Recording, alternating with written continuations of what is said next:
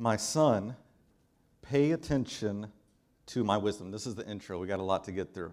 Verse 1. My son, he's getting our attention. This is his intro, so we're going with it. My son, pay attention to my wisdom. Listen closely to my understanding, so that you may maintain discretion and your lips safeguard knowledge. Though the lips of the forbidden woman drip honey and her words are smoother than oil, in the end, she's as bitter as wormwood and as sharp as a double edged sword. Her feet go down to death, her steps head straight for Sheol. Now, this warning is repeated at least four other times in this book. The wise father is getting our attention, is saying, hey, hey, hey, listen, clapping, saying, look at me, let me get your eyes. Hear this, hear this. You should think about the equivalent of Jesus when he says, truly, truly. That's, hey, hey, hey. All right, I got you. Listen, listen. Why? Because you will be tempted. Every son, every daughter that a father has and speaks to will be tempted. Sex was given as a gift from God, a good gift. So sexual desires are present in you because you're created by the one who gave us this gift. But, but since the fall, our first parents' rebellion, and the following curse, sex is corrupted, been corrupted into a God or into something gross. So, because of God giving this gift, sexual desires are present, but because of the fall, sexual temptation is present. Speaking smooth words with honey lips. But what seems sweet ends bitter and devastating and deadly.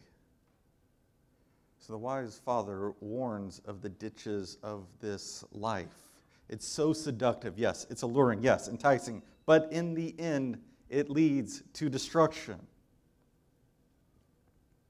So the wise father warns of the ditches in life, but the father of lies tempts. Do you see this here? Do you see the, the temptation, the, the seduction, making forbidden sex look sexy, making bitterness look like honey. But real honey doesn't leave a sour aftertaste, it never does. Sexual temptation is present. Everyone's going to be tempted. So he's saying, pay close attention, listen to my words, hear me, hear me. John Mark Comer, in his book Live No Lies, says our, our deepest desires, usually to become people of goodness and love, are often sabotaged by the stronger surface level desires of our flesh. This is exer- exacerbated by a culture where the widespread wisdom of the day is to follow our desires, not crucify them. But in reality, be true to yourself is some of the worst advice anybody could ever give you. Here's why giving into the desires of our flesh does not lead us to freedom and life as many people assume, but instead to slavery, and in the worst case scenario, addiction, which is a kind of prolonged suicide by pleasure. In America, we're not starving to death, we're feasting to death. Prolonged suicide by pleasure. And so, what does wisdom respond with. Verse 7 says, So now, sons, listen to me. Don't turn away from the words of my mouth. Verse 8 Keep your way far from her. Don't go near the door of her house. So keep away. This is the wisdom. Keep away from sexual temptation. Keep away. Sin, especially sexual sin, is not meant to be flirted with It's not something to, to play around with, to flirt with. It's attractive. There's a certain charm about it. Always try to draw you in. It's inviting, seductive, tells an alluring story, but the more you feed it, the more it grows. And the more you give in and feed those desires, the more you'll feel that you need them. You need this. You have to have this. You can't live without this. And the more that happens, the easier it'll stay, the easier it'll be to stay entangled, trapped, ensnared. Harder it will be to walk away and kill. The wisdom is keep away from what tempts you. Keep away. For some of us, very practically, this means we've got to restrict what we're looking at online. We need to create our own firewalls, we need to create our own borders. We, we've got to understand our limits and know that Google open unsafe search is just not wise. Others of us need to quit watching certain TV shows. Others of us need to qu- quit scrolling through social media because after three hours of it, it leads to what? Some of us need to watch what social situations we put ourselves in, what people we put ourselves in, what drinks we put ourselves around. Some of us need to switch jobs if it's become easy to flirt with sin. So keep away. Keep away. But then 7, verse, uh, chapter 7, paints this picture of a, a young, kind of naive person who gets, just kind of walks around temptation and then it gets pulled in by it. So, so not only like, if you know, if you're aware, you know where sexual temptation is, keep away. But what happens if you get there? What if you, if you come around, if you stumble into it, if, if you, you're just foolish and uh, I'm here now? What now? Run. That's what. Run. If you haven't kept your distance, now you're close in proximity. Get some distance.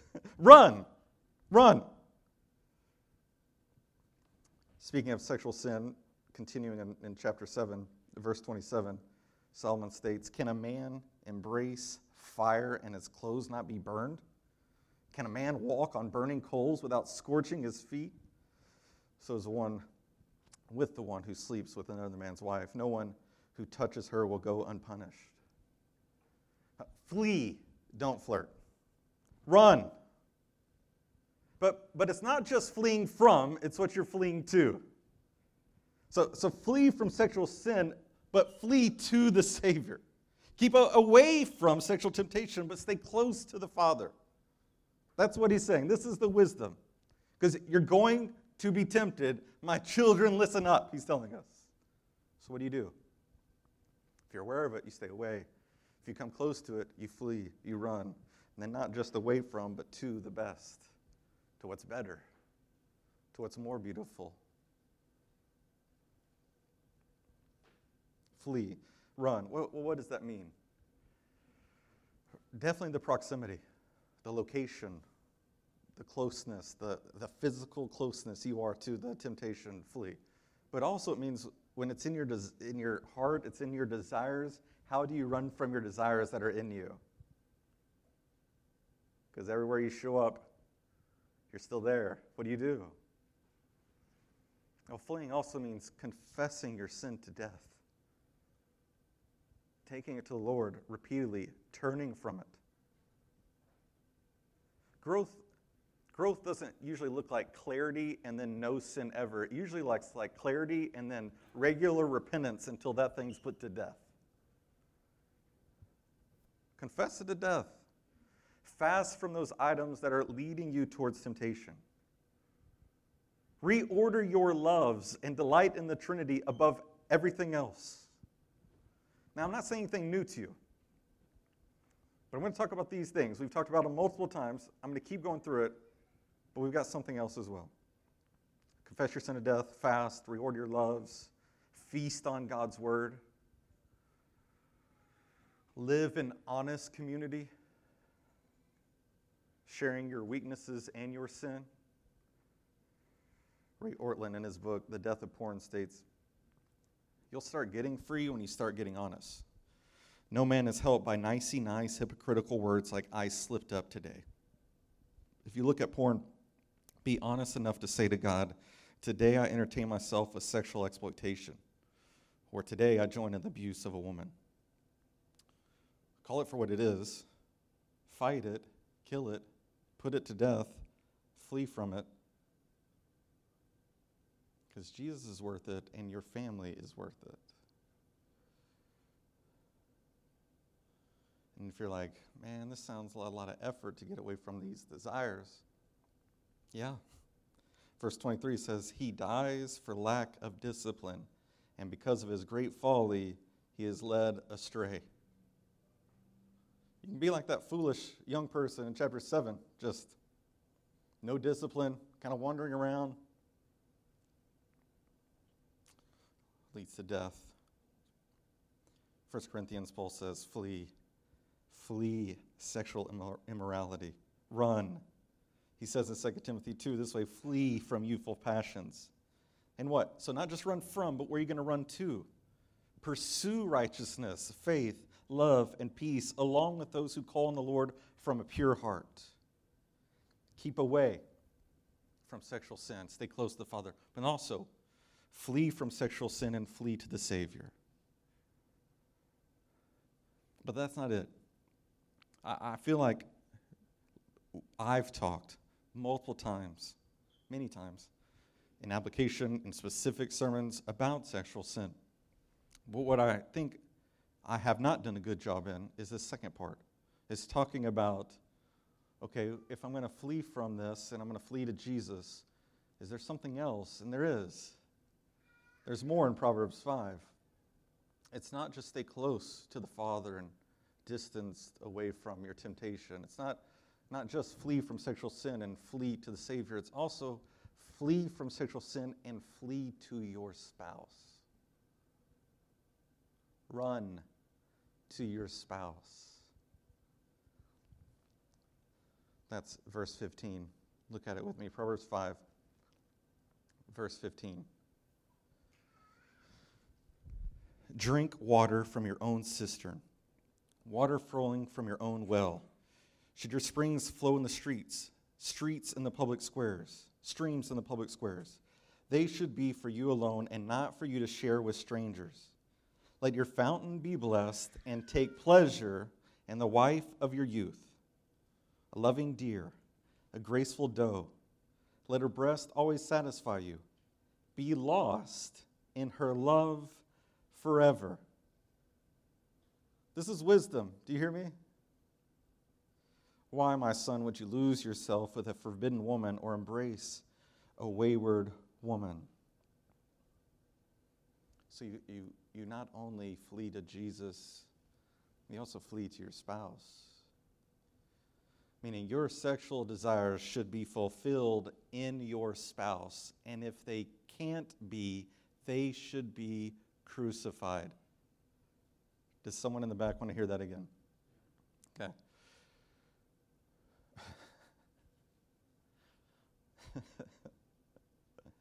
oh, thank you. All of your sexual desires should be fulfilled in your spouse, and if they can't be, they should be crucified.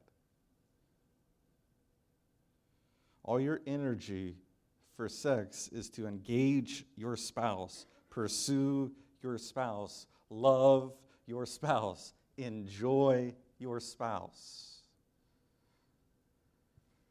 The best defense is a great offense.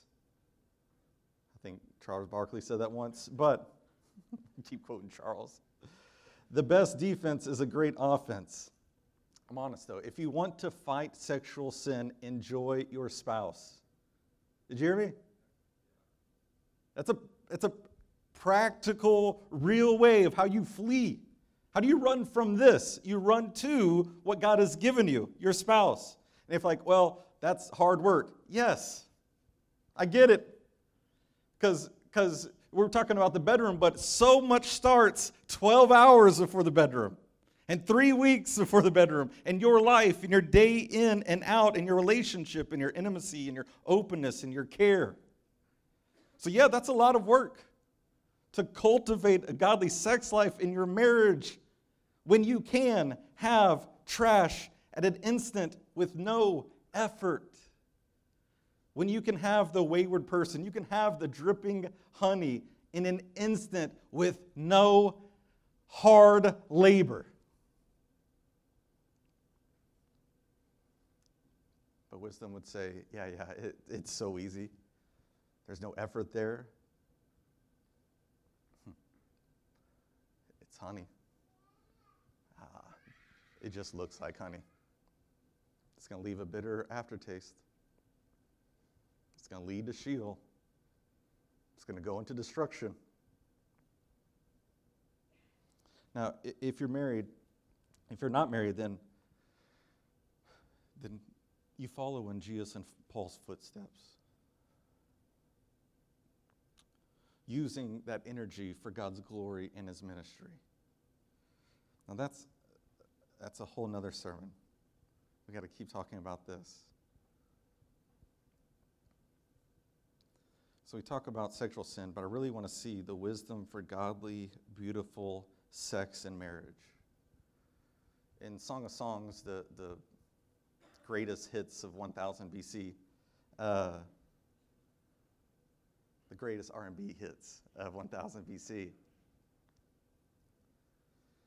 uh, says this to a husband and wife.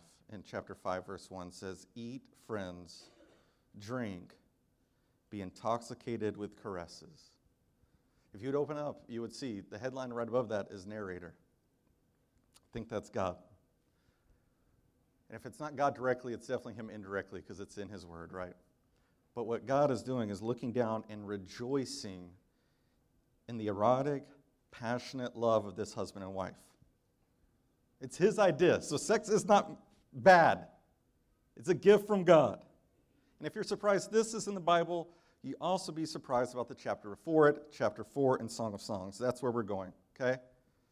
Let's go 20 minutes on what good sex life in marriage looks like. Okay? Song of Songs, chapter 4. Let's go. This is the man. He speaks first. How beautiful you are, my darling, how very beautiful. Behind your veil, your eyes are doves. Your hair is like a flock of goats streaming down Mount Gilead. Your teeth are like a flock of newly shorn sheep coming up from washing, each one bearing twins and none has lost its young. Amen. Your lips are like a scarlet cord. Your mouth is lovely. Behind your veil, your brow is like a slice of pomegranate. Your neck is like the Tower of David, constructed in layers. A thousand shields are hung on it, all of them shields of warriors. Your breasts are like two fawns, twins of a gazelle that feed among the lilies, until the day breaks and the shadows flee. I will make my way to the mountain of myrrh and the hill of frankincense. You are absolutely beautiful, my darling. There is no imperfection in you. Bless your spouse with your words. That's what he does. Communicate your love for your spouse. He starts with, Behold. He's like, Wow. He talks about her eyes. There's an innocence, a beauty to her eyes, a mystery that lie in there. Her hair. She has black, lush, flowing hair like goats coming down from the beautiful mountain of Gilead. I'm not into that thing. He is, though. He loves it. Big fan. Goat hair. Loves it. Teeth. She's got all of them, and they're white. What a catch. What a catch, this gal. Neck dignity, power. She's got a necklace on a thousand shields. That, that means she, she's not timid, she stands tall and graceful. Why should she be? She's in the presence of her doting husband who loves her, who adores her with intense passion and specificity that, that like her, he knows her. Where what he does is he, he takes an inventory of her body and says, I like this, and I like this, and I really like this. And this is not internal, this is communicating to her face. This is him telling her. It'll happen two more times for her, and then one time she will do it, and we'll all get rosy cheeks and blushing, right? But she's not afraid. And at this time in, in culture, they would do this at a wedding in public, a celebration of physical beauty. And each time the descriptions all stop with the, the object of the speaker's erotic attention. And he stops at her breast and he spends the most time there. He uses 38 words about her breast, and coming a distant second place is 30 words to describe her teeth. Breast and teeth. That's what kind of man he was, okay? This should make you a little bit squirm. Why? Because we're prudes, the Bible is not.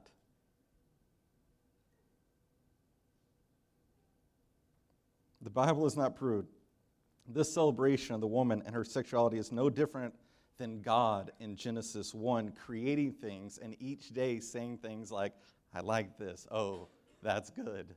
It's the same thing. Oh, and he creates male and female. What does God say? That's very good. When God brought, brought Eve to Adam, he sings to her. Adam does. This is woman, flesh of my flesh, blood of my blood. He breaks out in poetry, and this is what God does. He, he sings over us. And then here the, the, the husband is singing to his wife, blessing her with his words. So, husbands, bless your wife with your words. Wives, bless your husbands with your words.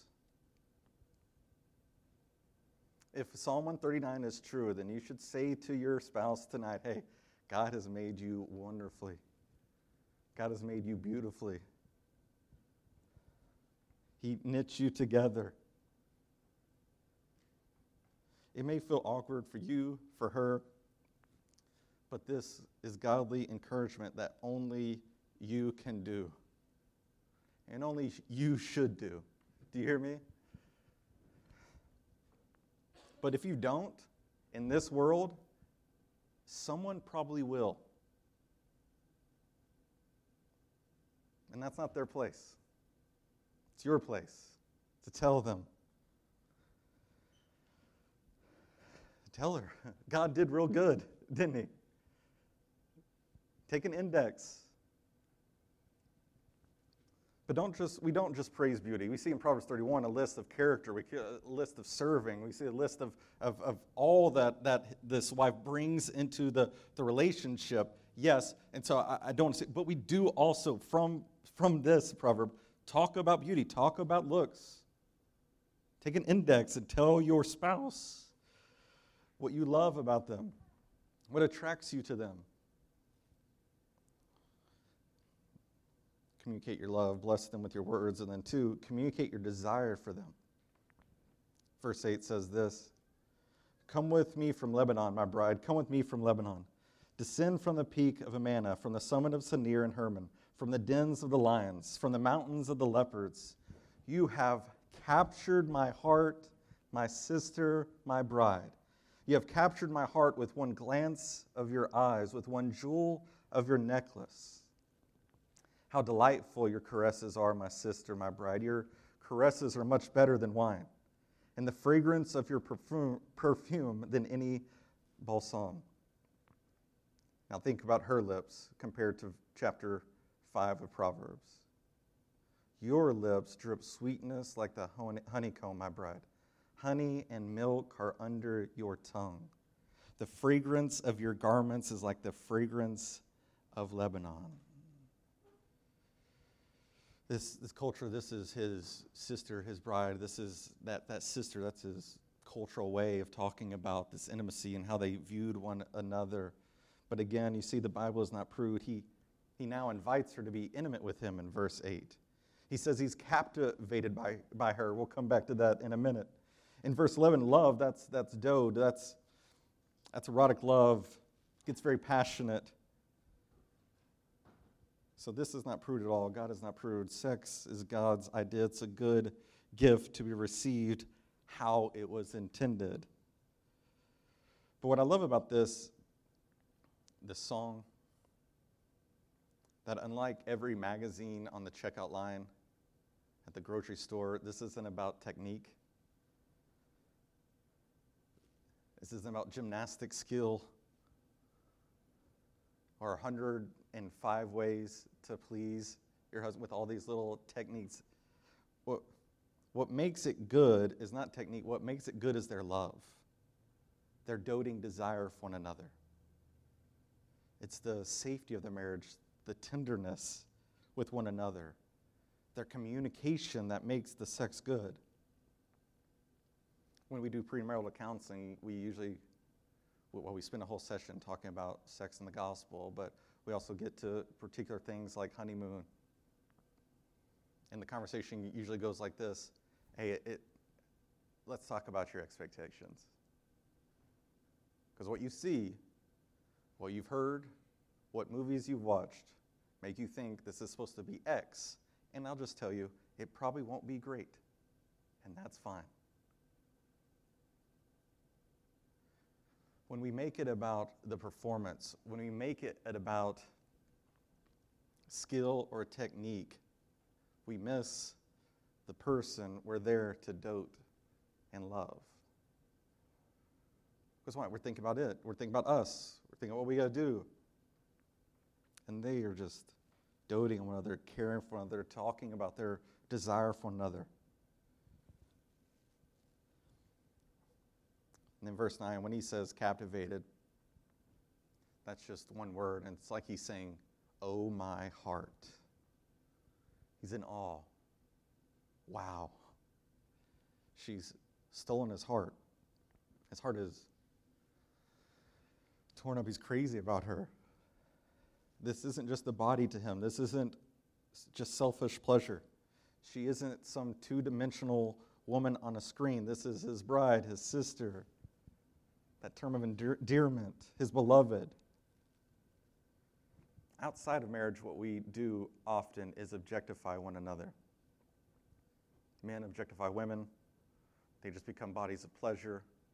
Women objectify men, they just become options and opportunities for a romantic relationship. And then we get into marriage and we don't have that selfless, pleasure giving security of what a godly marriage and godly sex was designed to be like.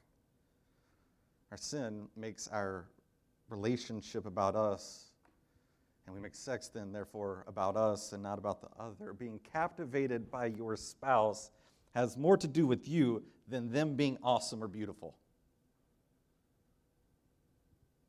Like you may be like thinking, what I need to do is go help my man look a little better after this. So then I can actually take an index and say, I like these things about you.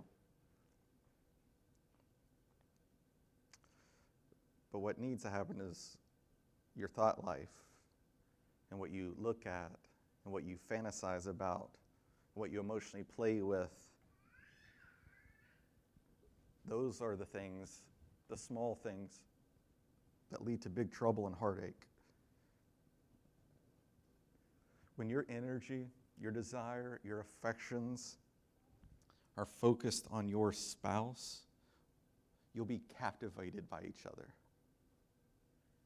One author says, We are made for one man or one woman, and we are to be captivated only by them. So communicate, communicate, communicate think it's going to change. No, communicate your availability to your spouse. Verse 12 My sister, my bride, you are a locked garden, a locked garden and a sealed spring. Your branches are a paradise of pomegranates with choicest fruits, henna with nard, nard and saffron, calamus and cinnamon, with all the trees of frankincense, myrrh and aloes, with all the best spices. You are a garden spring, a well of flowing water streaming from Lebanon. And then 20 times in this section, the word my is repeated. Both the husband and the wife repeatedly speak in this way of, of mutual possession and oneness. Blow upon my garden. I came to my garden. I ate my honeycomb with my honey. Let my beloved come to his garden. Sex is unity, oneness, it's passion, it's mutual possession. You become a part of me, and I become a part of you. I give my whole self to you, and you give your whole self to me, and we become one. One. Physically, mentally, emotionally, spiritually. You give me pleasure, I give you pleasure. This is good, godly sex, guys. and it's fiery hot and awesome. So I don't understand the frowns. We need, we need to recapture the sex narrative. You know why? Because this is God's idea. The world can't touch this. They're, they're wielding a weapon that was a gift, and they use it as a weapon to use others and be users instead of givers. We've got to recapture that this is a beautiful thing from God that we should not worship as a God or stay away from from because it's gross, but dive into with all the erotic passion of Song of Songs. So if you if you haven't seen the three points yet or thought about them, I'll just point paint it this way. If you want to kill your sex life, don't talk about it. Every point has been communicate, communicate, communicate, right? If you don't want to grow, if you don't want to get better, if you don't want to give yourself more wholly to your spouse and vice versa, shh. Just be quiet. Assume things. Import your baggage. Don't talk about it. Back to premarital counseling, what, what we were usually break down the, the conversation down into is let's, let's talk about some expectations about frequency, about quantity, about quality. And what we in that conversation was okay, we talked about some of this, but you, you really don't know until you get there. So let's have that conversation again. And then also, you need to have that conversation ongoing because seasons change, new kids change things, and new jobs change things, and moving change things. But you need to have this conversation about frequency and quantity and quality and what you desire and what you're longing for. And then lastly, Talk more. Communicate with your spouse. Communicate your satisfaction in your spouse. the end of chapter 4, the woman says, Awaken, north wind, come, south wind, blow on my garden, and spread the fragrance of its spices. Let my love come to his garden and eat its choicest fruits. His response I've come to my garden, my sister, my bride. I gather my myrrh with my spices. I eat my honeycomb with my money, with my honey. Uh, I drink my wine with my milk. And then God speaks Eat, friends, drink, be intoxicated with caresses. In the Song of Songs, sex is at the center, literally. There are 111 lines to the song before verse 16 and 5 1, and then there are 111 lines after. This is literally the crescendo, the climax of the song, which is another reason why I think 5 1 is God speaking.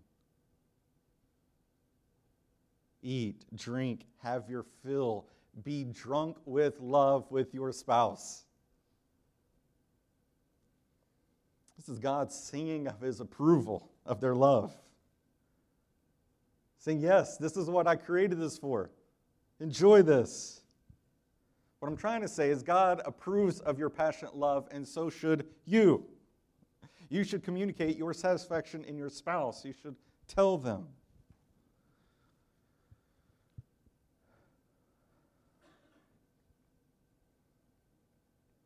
In verse 9, I talked about captivated, but in verse 7, there was something that we skipped over I want to come back to. He says to the wife, There is no flaw in you. But in chapter 1, this woman has already said that her body is flawed.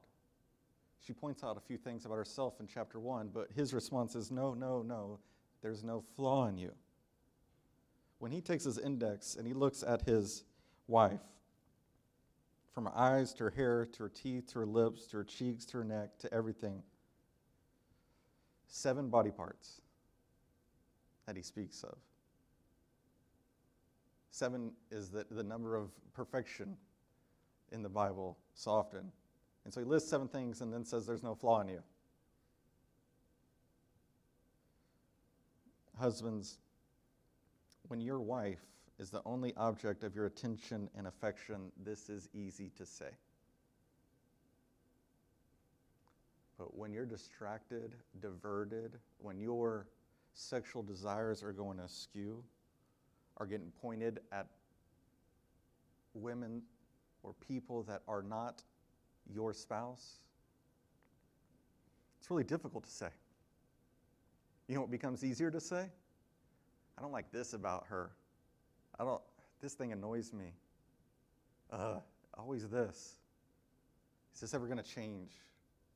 We begin to say, ah, woman, woman, woman, let me list some things about you, babe. Let me list some things. Here's some negative things. Let me look you up and down and list seven bad things about you and talk about all your flaws. But the crazy thing is, the crazy thing about the whole saga Songs is that Jesus says the same thing about us. As his object of attention and affection. This motley crew, with all of our brokenness, with all of our sexual sin, with all of our past, God says, There's no flaw in you. I love you guys, but I know myself and I think I know you pretty well. We're, we're a broken bunch, aren't we?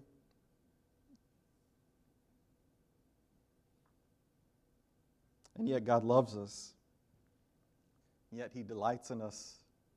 And yet He takes an index of us. So there's no, there's no flaw in you. In Ephesians 5, he says, Husbands, love your wives as Christ loved the church and gave himself up for her, that he might sanctify her, having cleansed her by the washing of water with the word. Why? So that he might present the church to himself. How? In splendor, without spot or wrinkle or any such thing, that she might be holy and without blemish. Holy and without blemish. That God sees us in Christ because he's washed us with his grace and sees no flaw in us. God's grace is the antidote to our sexual brokenness, but it's also the fuel to enjoy godly marriage and godly, passionate sex lives in marriage.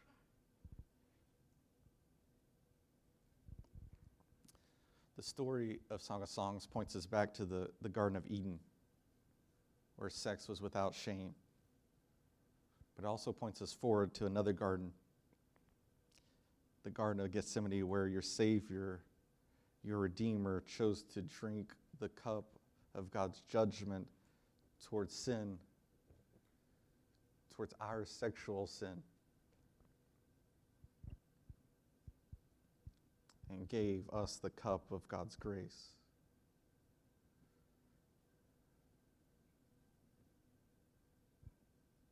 Jesus sacrificed his body for the sins you've done in yours. Jesus perfectly worshiped the Father in his body because we worshiped other gods in ours. His grace means it is the price has been paid for. You owe nothing, and any sort of sexual shame from sins you've committed to the sins committed against you Jesus despised on the cross, took your shame, and gave you grace. So in the gospel, the sexually broken can be sexually restored. Why? Because Jesus is saying, I am making all things new. So th- this should feel a bit emotional. Feeling the, the weight of some of us, feeling the weight of our sexual sin. some of us longing for, missing out on what this gift we were given from God was supposed to be, and, and we fumbled it. And our marriages don't look anything like the Song of Song 4.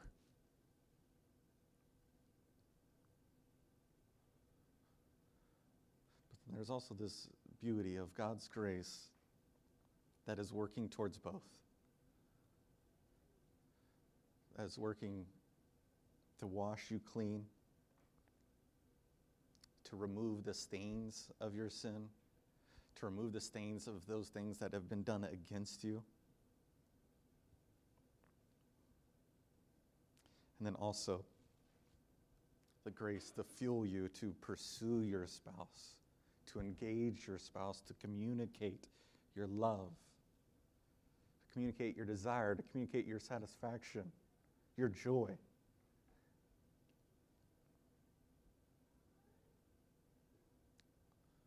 My sons, my daughters, pay close attention. This wisdom from Proverbs 5, 7 to Song of Song 4, this wisdom is good news for you. This wisdom is good life for you.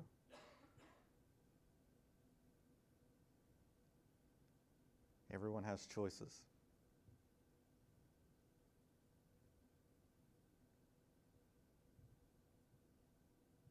By His Word, God confronts us, leads us, and at this point says, What are you going to do? Where are you going to go with this?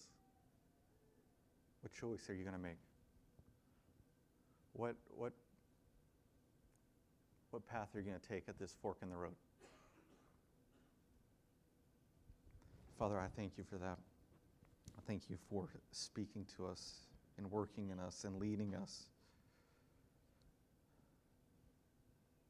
to show the path of wisdom, to show the path of foolishness, show the path of beauty and joy and love and passion, and then also show us the path of counterfeit, fake, superficial temptation, desires. So, Father, I ask that you would get our attention, lead us into wisdom, that you'd lead the many decisions that need to be made now, and then the many decisions that need to be made moving forward. By your grace, Lord. In Christ's name, amen.